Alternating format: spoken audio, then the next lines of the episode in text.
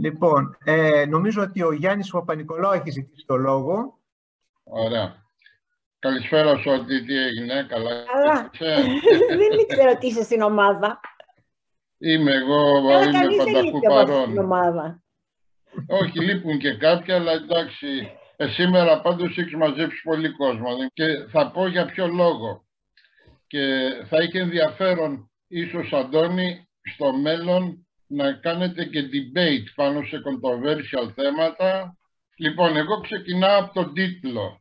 Ε, νομίζω ότι ενώ στο ατομικό επίπεδο μπορούμε να μιλάμε για συνειδητό και ασυνείδητο και μάλιστα επειδή τον τελευταίο χρόνο έχω γνωριστεί αρκετά καλά και κάνουμε πολλές κουβέντες με τον ε, φοβερό αυτό Έλληνα, τον Θανάσιο Φωκά, τον καθηγητή στο Κέμπριτζ, ο οποίος κάνει εκπληκτική δουλειά πάνω στο θέμα του ασυνείδητου και του συνειδητού και περιγράφει ως ασυνείδητο όλο αυτό το μη ελεγχόμενο, το οποίο μαζεύει ως κουπιδοντενεκέ καμιά φορά όλα τα πράγματα και δεν παίρνουμε καν είδηση πώς δουλεύει και το οποίο δρά επί του συνειδητού και όλη η αγωνία και η, η ευθύνη του ανθρώπου είναι να τα γεφυρώσει και να εκτινών, εκτονώνει το ασυνείδητο προς το συνειδητό. Λοιπόν, ενώ υπάρχει ο ανθρώπινος εγκέφαλος που κάνει αυτή τη δουλειά στα άτομα, βρίσκω τη χρήση κοινωνικό ασυνείδητο και κοινωνικό συνειδητό πάρα πολύ αδόκιμη. Και ενώ συμφωνώ απόλυτα με την ανάλυση που έκανες, νομίζω ότι πρέπει να γίνει σε κάποιο άλλο πλαίσιο αναφοράς η κουβέντα. Λοιπόν, αυτό είναι το πρώτο πολύ βασικό. Τώρα, εάν πάρεις την μάικρο συμπεριφορά των Αγγλίνων, είναι πάρα πολύ ορθολογικά αυτά τα οποία κάνουν σε επίπεδο ατομικού συμφέροντος. Και ο καθένας κοιτάει στο μικρό κόσμο του, όπου μπορεί να είναι η οικογένειά του, να το χωριό του, να επιβιώνει. Αυτό το οποίο λείπει κατά ταπεινή μου γνώμη είναι το πάντρεμα του εμείς και του εγώ. Και νομίζω ότι αυτό είναι άλλο παπά Ευαγγέλιο. Δηλαδή δεν υπάρχει μια συλλογική διαδικασία η οποία θα έπρεπε να είναι κοινωνική και πολιτική όπου να ρέπουν οι Έλληνες προς την ομαδική και συλλογική διεκδίκηση των αναγκών τους και ο καθένας επικαλούμενος διάφορα πράγματα επιβιώνει όπως μπορεί. Η σεπήρωση το ότι δεν φταίνει οι Έλληνες αλλά το σύστημα ε, ας κοιτάξει κανείς αυτήν εδώ τη λίστα των ανθρώπων συμπεριλαμβανομένου και εσού. Όσοι έχουμε ζήσει στο εξωτερικό τα καταφέρουμε μια χαρά, όσοι είμαστε εδώ προσαρμοζόμαστε και δεν μας παίρνει να κάνουμε αλλιώς.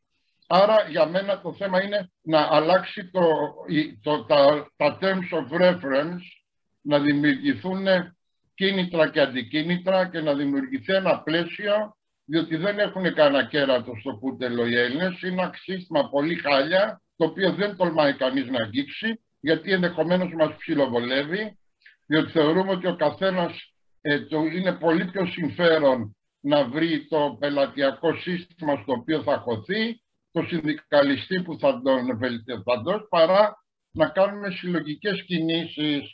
Άρα το διατάφτα για μένα είναι ότι χρειάζεται μια αλλαγή των κανόνων του παιχνιδιού. Και επειδή δεν μπορεί να έρθει, έχει αποτύχει πάρα πολύ, ειδού πεδίο δόξη λαμπρό για ανθρώπους σαν και σένα και σαν άλλους γύρω από αυτό το τραπέζι, αλλά κατά τη γνώμη μου αυτό είναι το ζήτημα και όχι το κοινωνικό ασυνείδητο. Γράφει αυτά που είπες, αλλά δεν έχει σχέση με το ατομικό ασυνείδητο που την χάνει αντικειμένου ψυχανάλυσης. Αυτά αγαπητή μου Φελενάδα. Θα απαντήσω σε αυτό. Βεβαίως, βεβαίως. Ε, Γιάννη, που σε βλέπω έστω και πίσω από το καντράν. Ε, το ανέφερα ότι είναι, είναι ένας όρος που χρησιμοποιούμε στην ιστορία, στην επιστήμη σε εισαγωγικά της ιστορίας και που δεν, δεν συμπίπτει με τον όρο της ψυχιατρικής. Ήσουν από την αρχή.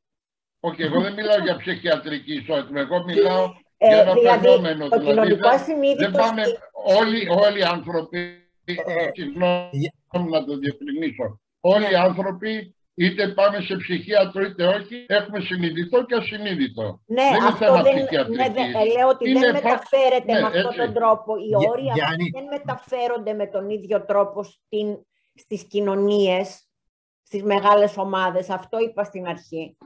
Συμφωνώ δηλαδή με όλα όσα είπες. Ε, Συμφωνώ ότι δεν είναι δόκιμος για τις μεγάλες ομάδες με τον όρο που τον ε, ε, ε, περιγράφει η ψυχιατρική. Είναι με άλλο, με άλλο περιεχόμενο. Με αυτό που είπα, δηλαδή με πεπιθήσεις, με μύθους, με ψέματα, με ένα σωρό πράγματα, δεν έχει την ίδια αντιστοιχεία, έτσι. Το είπα στην αρχή. Γιάννη, Ναι. το είπα στην αρχή. Όσο Εντάξει, περνάει ο έχασα καιρός, πέντε λεπτάκια από Μοιάζεις όλο και πιο πολύ με τον Άγιο Ναι. Βασίλη. Ναι, κοίταξε να δεις, είχα αφήσει τα γένια μου λόγω εορτών, έβγαλα κάνα εξτρά μεροκάματο, έτσι, αλλά θα τα κόψω σύντομα. Μάλιστα. Λοιπόν, αυτά. Οπότε, οπο- Γιά- Γιάννη, αν θέλεις, ε, θα σου στείλω την ε, τη- ηχογραφημένη το πρώτο μέρος ο, της ε, παρουσίασης και οπότε θα, θα δεις ότι, ότι τελικά ήταν μια παρεξήγηση. Ε, ε, α, Ναι, η ερώτηση. ήταν αλλά απλώς να πω μια λέξη γιατί είναι βασικό, αν μου επιτρέπετε μία λέξη. Μπορώ. Δεν πρέπει και αυτό είναι λάθος οτιδήποτε αφορά το συνειδητό και ασυνείδητο να το περιγράφουμε με όλους ψυχιατρικής. Όλοι μας, 10 εκατομμύρια Έλληνες, 20 εκατομμύρια του ελληνισμού, έχουμε πρόβλημα Φυσικά. παντρέματος του συνειδητού με το ασυνείδητο. Μάλιστα. Μάλιστα. Ε, ευχαριστούμε για, αυτό, για αυτή την ε, παρέμβαση. Ε,